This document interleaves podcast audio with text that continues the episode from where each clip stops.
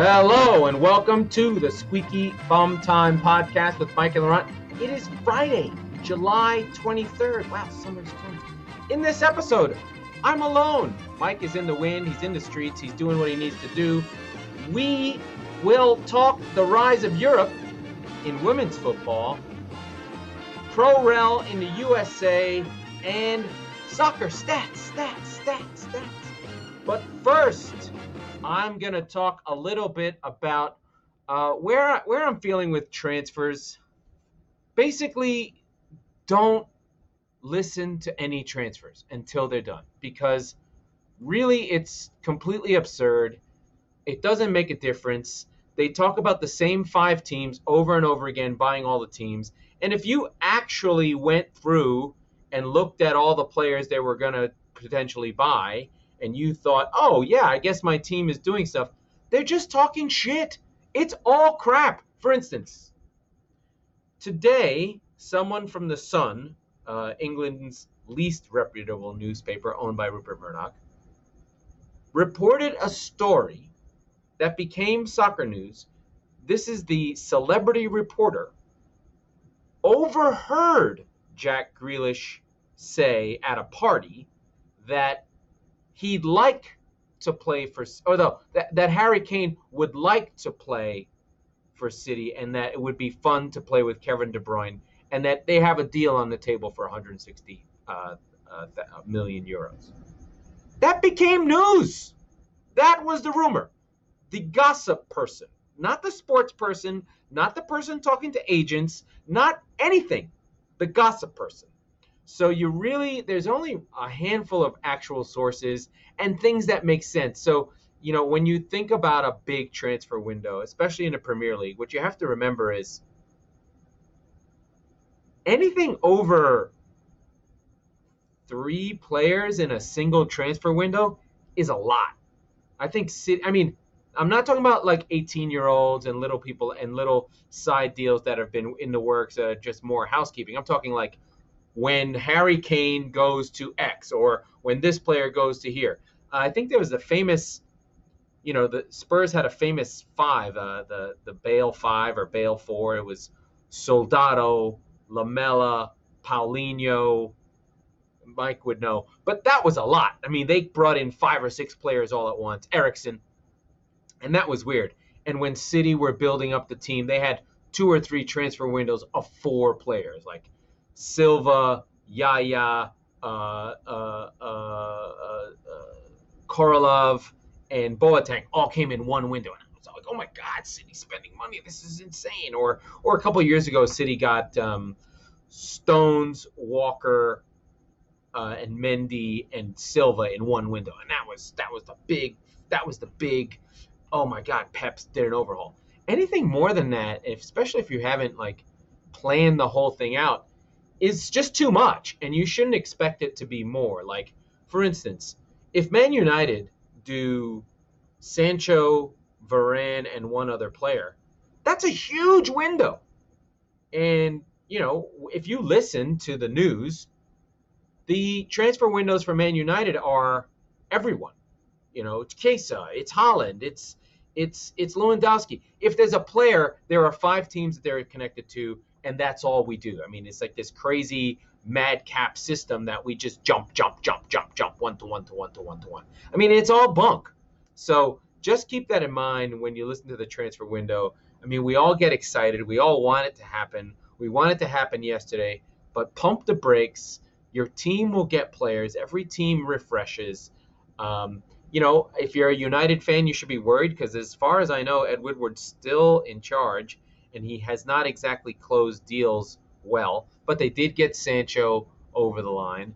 Um, City usually have things done by now, but it's an it's an interesting season. There's a lot of articles going around about how transfers have changed, and the Athletic is the place for that. They've done a good job of picking up those types of stories uh, along the lines there.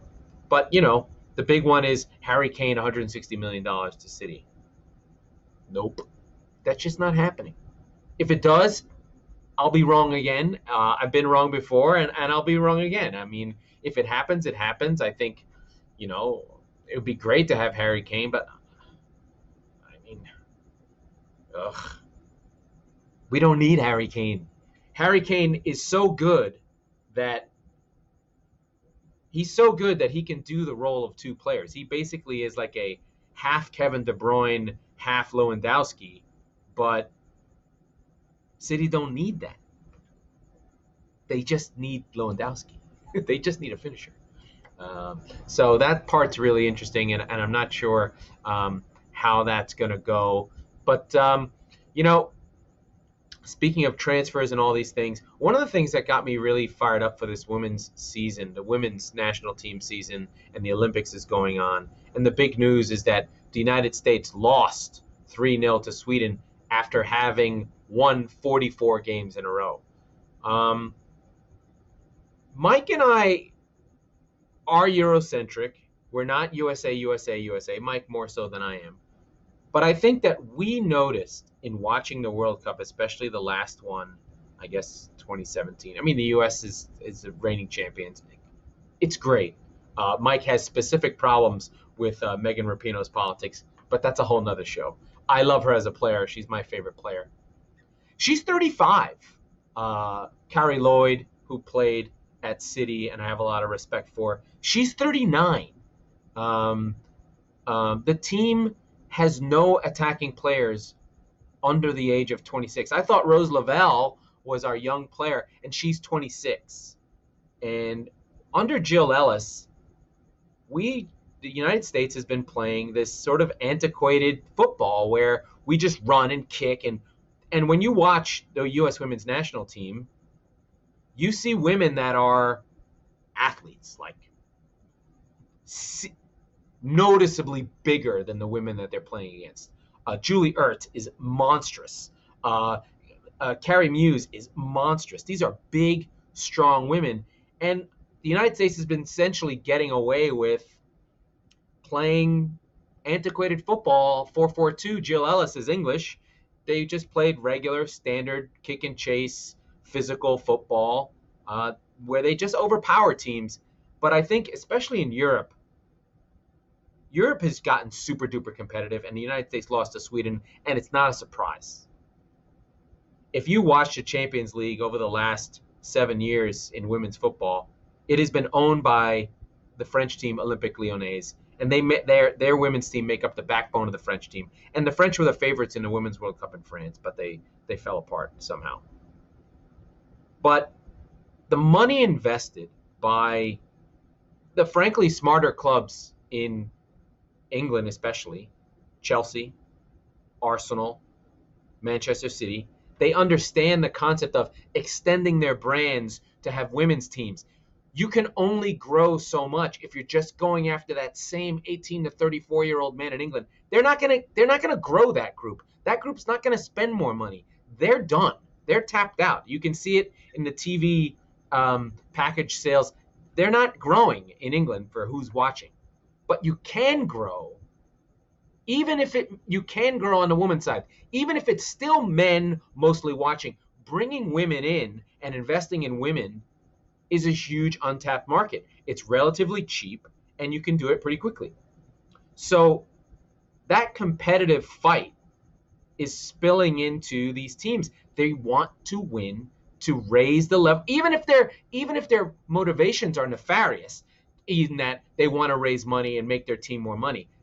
Part of making more money is winning. In soccer in Europe, winning equates to sponsorship, equates to revenue.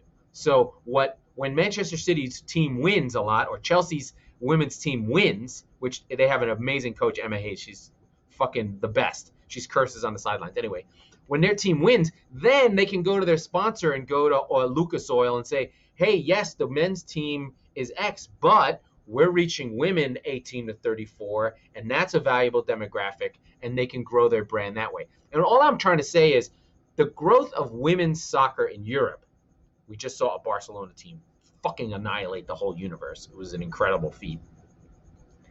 Means that there's an arms race and players are getting better, better coaching, and they're better than their American counterparts when they get together because they've had full term coaching with full time uh, full time teams, full time coaching, associated with the men teams. The whole thing is rolled under into these mega teams. While in the NWSL, sure, there's the Red Stars in Chicago, but that team is on its own. It's not sharing um, the Chicago Fire's uh, facilities, and and and in that case, it's not sharing the Chicago Fire's facilities. They're not. There's an LA team that's just starting. It's not sharing LA Galaxy. There's no LAFC women, and even if there are, they're independent, and they have to fight to just get their hand on the rung.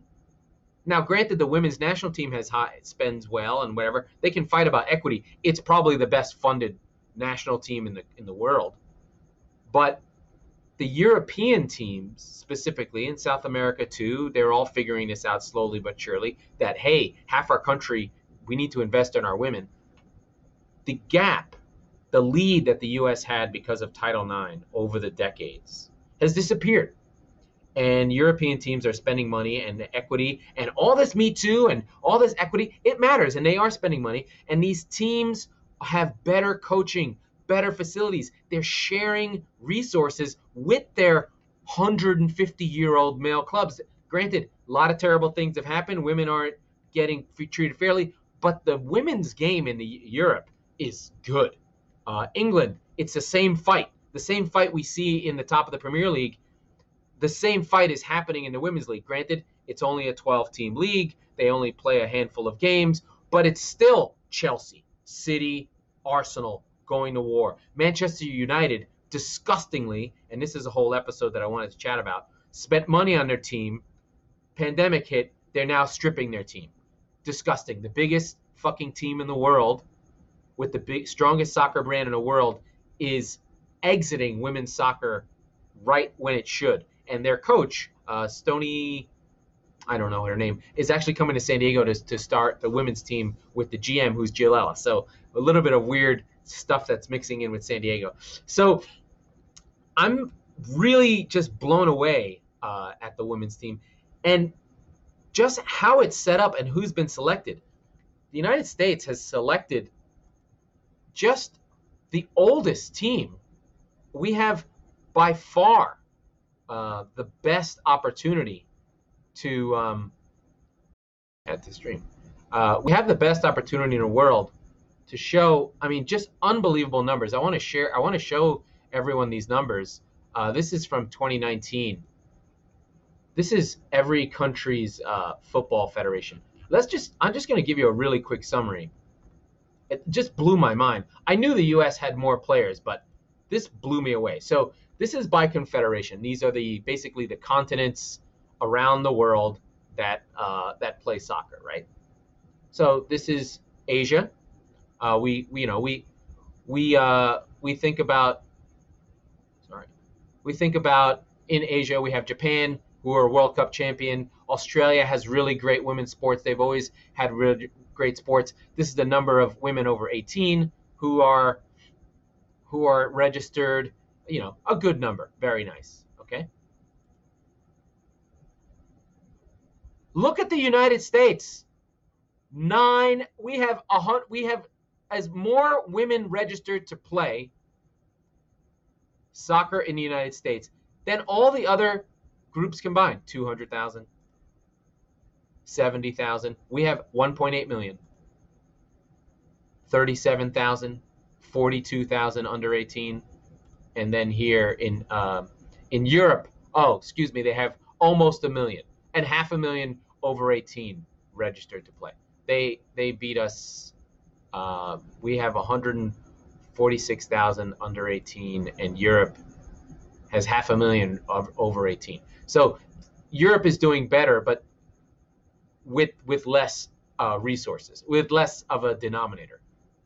But it's incredible that the United States has one point has nine million women and girls registered to play, 1.9, 1.8 million registered under 18, but only we're not making professional players. We're not making adults. We're not adults aren't playing. Whereas in Europe, the adults are playing. And Sweden, who just beat the U.S., have 109,000 adults registered to play, whereas the United States does not. We only have 80,000. And we still run out the same fucking 11 women uh, over and over again. Let's just look at the women's national team roster.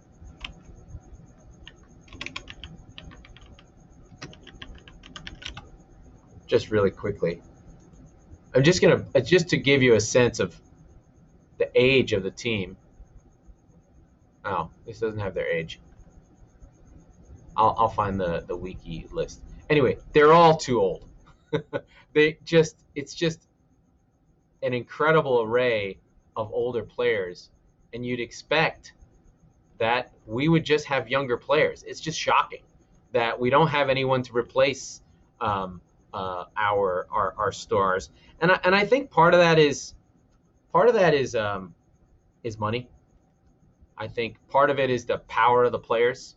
They are allowed to run their club the way they see fit, and then we want to see them like they become stars, and so we hold on to them, and we want to see we want to see uh, Morgan, and we want to see Rapinoe, and we want to see Lloyd and Mewis and Lavelle, and that's all well and good, but they're old, and Sweden pressed them off the pitch and ran them down.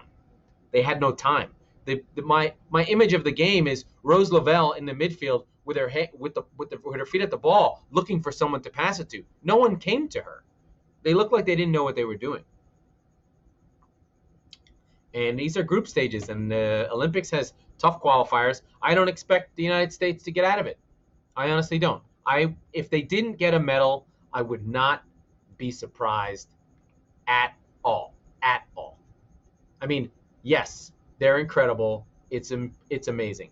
What uh, what I think the United States is getting a reckoning of is a historical precedent.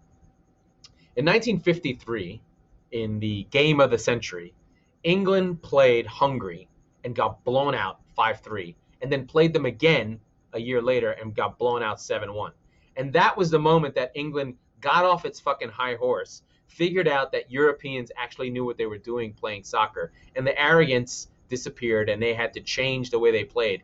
And it's not a surprise that in the 60s, uh, England won the World Cup, and and Celtic won the European Cup in '68 and in '67, and Man United in in '68. And that was they needed a wake up call to change how they played. And so I think this is this might be the tournament that the United States goes, yeah, we uh we need to get better. I don't know who this new coach is. I you know women's soccer is different. Why not get the best men? Like I don't understand. Like if it's this valuable and it means this much, why not have Bill Bra- Phil Bradley, uh, uh, Bob Bradley? Like why can't he coach? Like I don't I don't see the differentiation between a men's coach and a women's coach. It's still football, and uh, I just think they should be able to do it. So that's crazy. In other other big big news, um, the USL has openly started discussing with their board of governors. Uh, the USL is the second division of uh, of the U.S. Soccer League and has historically had a partnership with MLS, but they've recently broken up uh, that partnership. And the USL's structure is surprisingly similar to England's. They actually have two leagues already: the USL Championship and the USL Division Two, and they are actively discussing creating promotion and relegation within their league.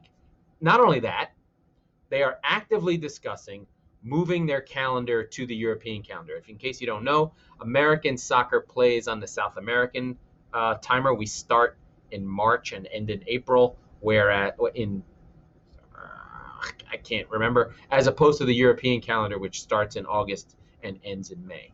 Yeah, I think that's right. So it starts in March. And yeah, we, we don't go over the Christmas period. There's been arguments for it for years. We don't want to go against the NFL. We don't want to do this. We want to be more like South America. I think that, you know, there's a lot of American soccer fans who fantasize about promotion and relegation because it creates a competition to win. Right now, the MLS, most of the games don't matter during the regular season uh, teams ramp up, wait for the playoffs. There's three rounds, and it really we we we have the same. Soccer is a different sport. It it, it doesn't really work without something on the game. Uh, it's weird in that it, it doesn't have that juice and oomph. And I think fans know it, and they see Premier League and European and South America, what we saw at the Copa, uh, a fight level that is beyond our understanding and a mentality of like we have to win or survive or you fall to the moon door. The USL is setting up essentially a full shadow structure behind um, behind. I'm just gonna I'm just grabbing it to the USL just so we can see uh, just what it looks like. It's got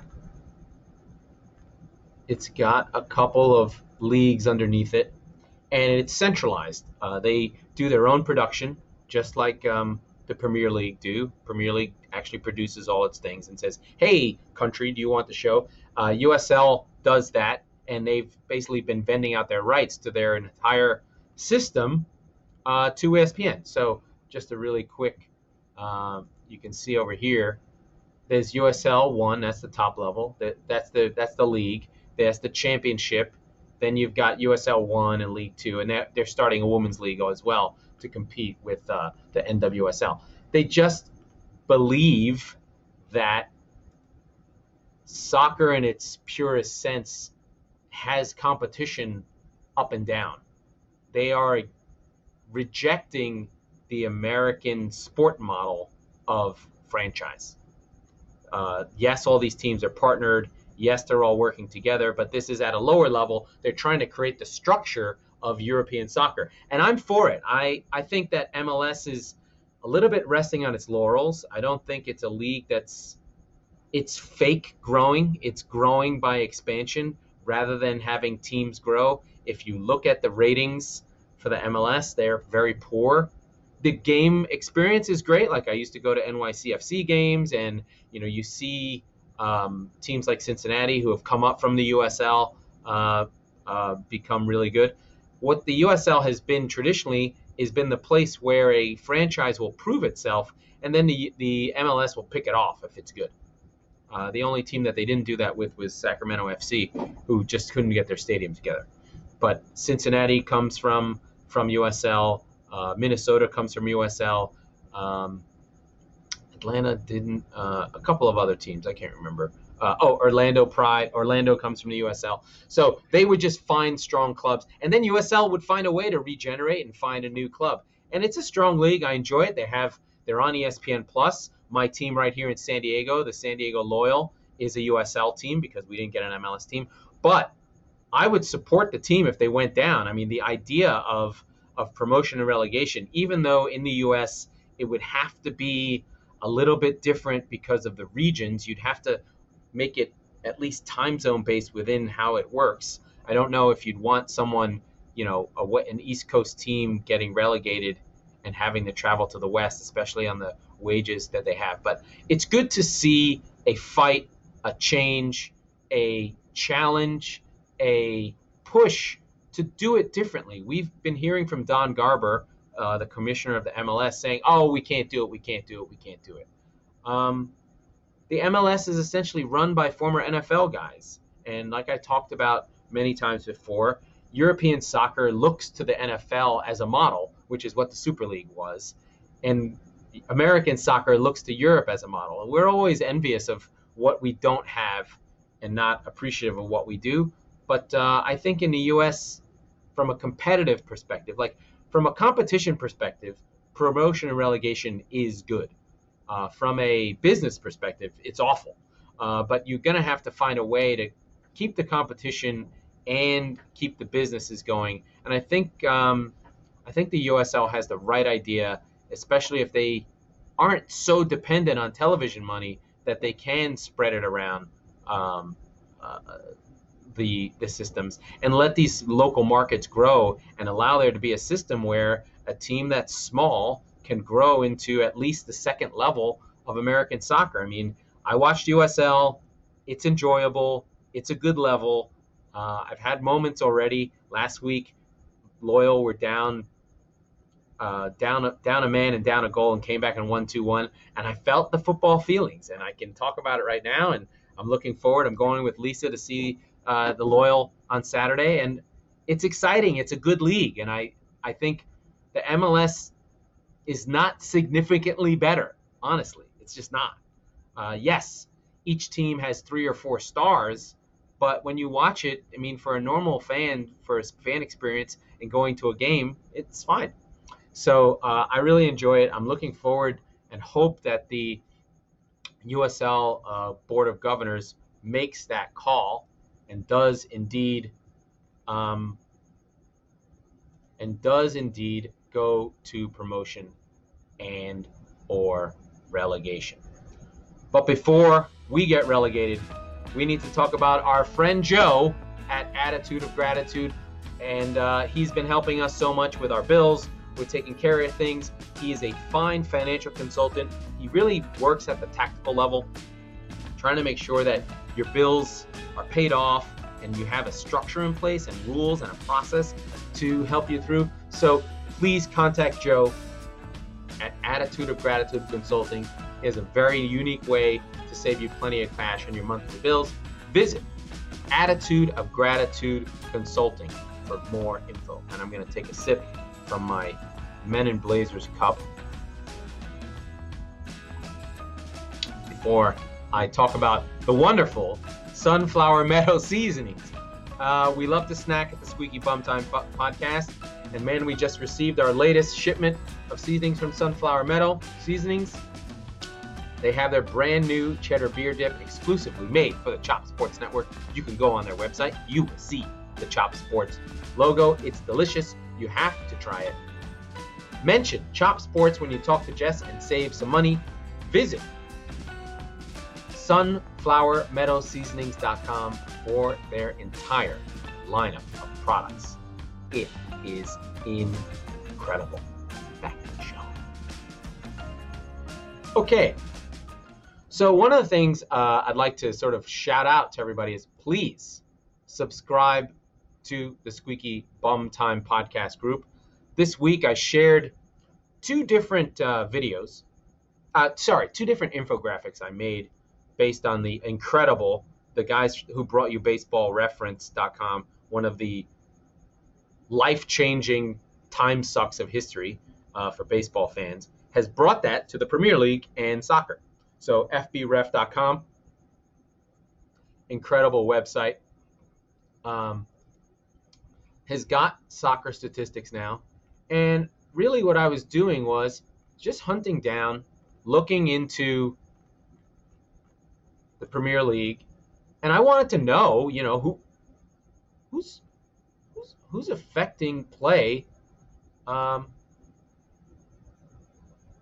more than anyone. And this table right here was what I shared the player shot creation per 90 table. And I just sorted it by um, shots created.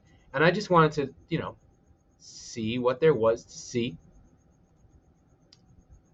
And uh, what came up was what I expected. Bruno Fernandes is the top was the top creator, and you know he led the league in goals and assists. Made sense. Now this shot creation thing is a is the two steps before a shot is created. Now not all shots are the same, and um, of course Mike lost his mind because um, my shot creation tool didn't have Harry Kane on it, which bothered him, and that's fine. But um, you know, you see that. So I saw some players I didn't think like I didn't know or have a good sense that Mason Mount was that good. I knew that he played under under Lampard and he played under Tuchel, but that he was the second leading shot creator in the league was impressive. What impressed me more though was Jack Grealish being third and only playing 24 games.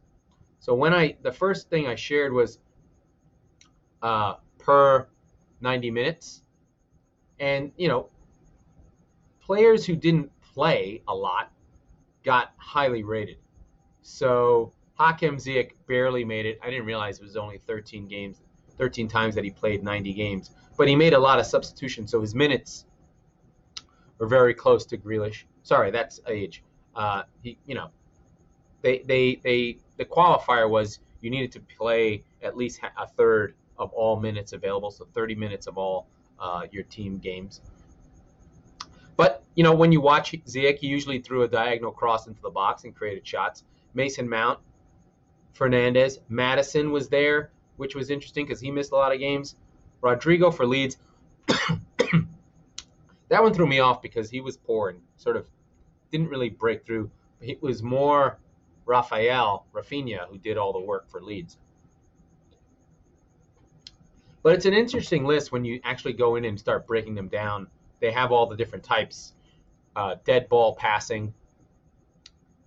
Uh, so you get guys like uh, when you go from the dead ball, from a dead ball, that's all free kicks and stuff like that. You you see Mason Mount led the league, uh, and then you get guys like Cresswell, Ward Prowse, Pascal Gross, these sort of set piece specialists, Luke Shaw, uh, uh, Alexander Arnold, guys who create shots off the dribble, meaning they ran at someone and created a shot. Adama Traore makes sense. Harry Kane, I was surprised to see him there. Bertrand Traore from Villa, your your attackers, your Zahas, your Sterlings, Neto, Allan Saint Maxim, these guys were just incredible guys. These are shot creations. The one that was incredible, the list that was more of like the hockey assist was goal creations again, that's where Kane shows up. He led the league in assists. Uh, but Vardy didn't score as many goals as he'd like to, but he was really good at creating shots. So I've been using this a lot to sort of illustrate and tell stories about the players that we love in our league. And the reason why you want to dive deep, and, I, and you do get pushback. There were some good conversations that happened on the, on the Facebook group as I shared it across the web. People don't want to hear stats in soccer. They're like, oh, that's bullshit. I'm like, well, if you want to understand players who are affecting games that maybe are on teams where there's not a good finisher, or you want to understand, hey, I watched that game and it looked like we were good. Like, I can't tell you how many games I've watched where City completely annihilate a team, and City aren't a good example of this, but completely annihilate a team, but you're like, why didn't we win? Well, we created chances, we did everything we were supposed to do, but we weren't able to win. Or, for instance, you know, my love for Brighton is beyond the pale, but this actually captures the problems Brighton had. They were awesome at creating shots uh, as a team, but they were not great at creating goal opportunities. So it gives you more nuanced insight into what you see. It it gives you outcomes that help you um, that help you kind of get the eye test and the outcomes to make sense, right? So like when you watch a game and you know that the other team was playing really well, but they lose anyway, they'll show up. You'll see these players that create. And when it's time for the transfer window to come up and you can bring up a player's name and you're like, yo, that dude is good. I know he plays for West Ham. I know he plays for whatever.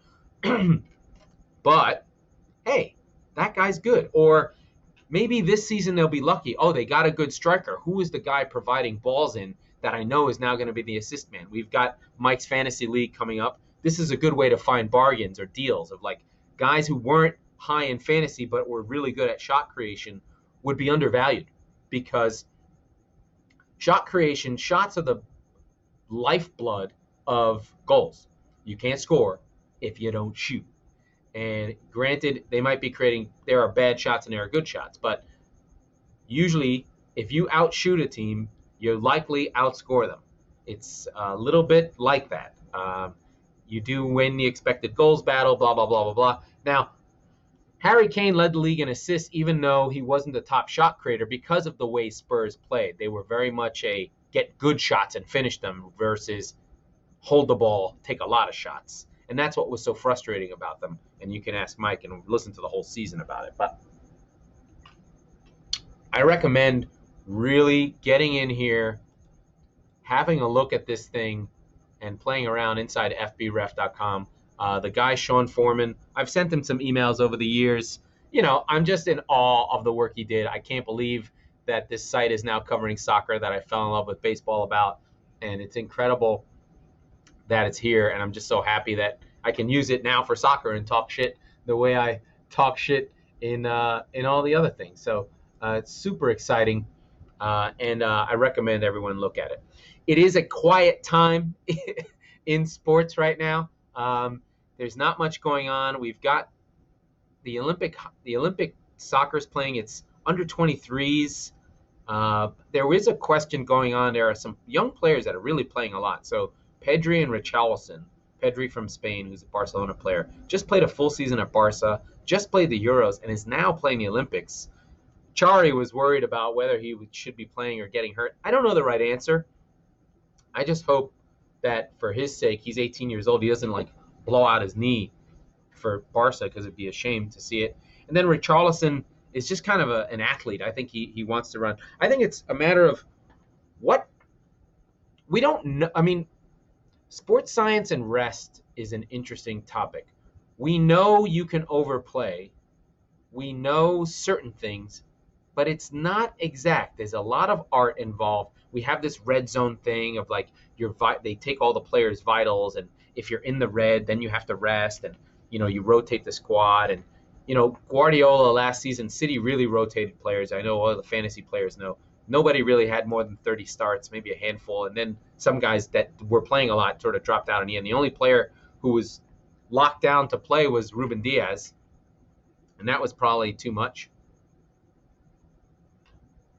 but uh, and Kyle Walker kind of for the first month and then for the first sort of half of the season, then not the back half. But it is interesting. We'll see after COVID, after all this stuff, how we end up at the end with rest. We're slowly but surely getting back into normal seasons. We had a weird. We've got Olympics. We've got Euros. Then we're gonna have a World Cup in like 16 months so I don't know how that's going to affect everything, but I just hope that the players we love and care about don't get hurt the way we sort of had in the NBA this season, where congrats to the Milwaukee Bucks who basically won on attrition. They were the best team with the least injuries. Uh, I don't think they would win every season. They probably wouldn't have beat the uh, Brooklyn, but they survived and didn't get hurt, and so they get to win.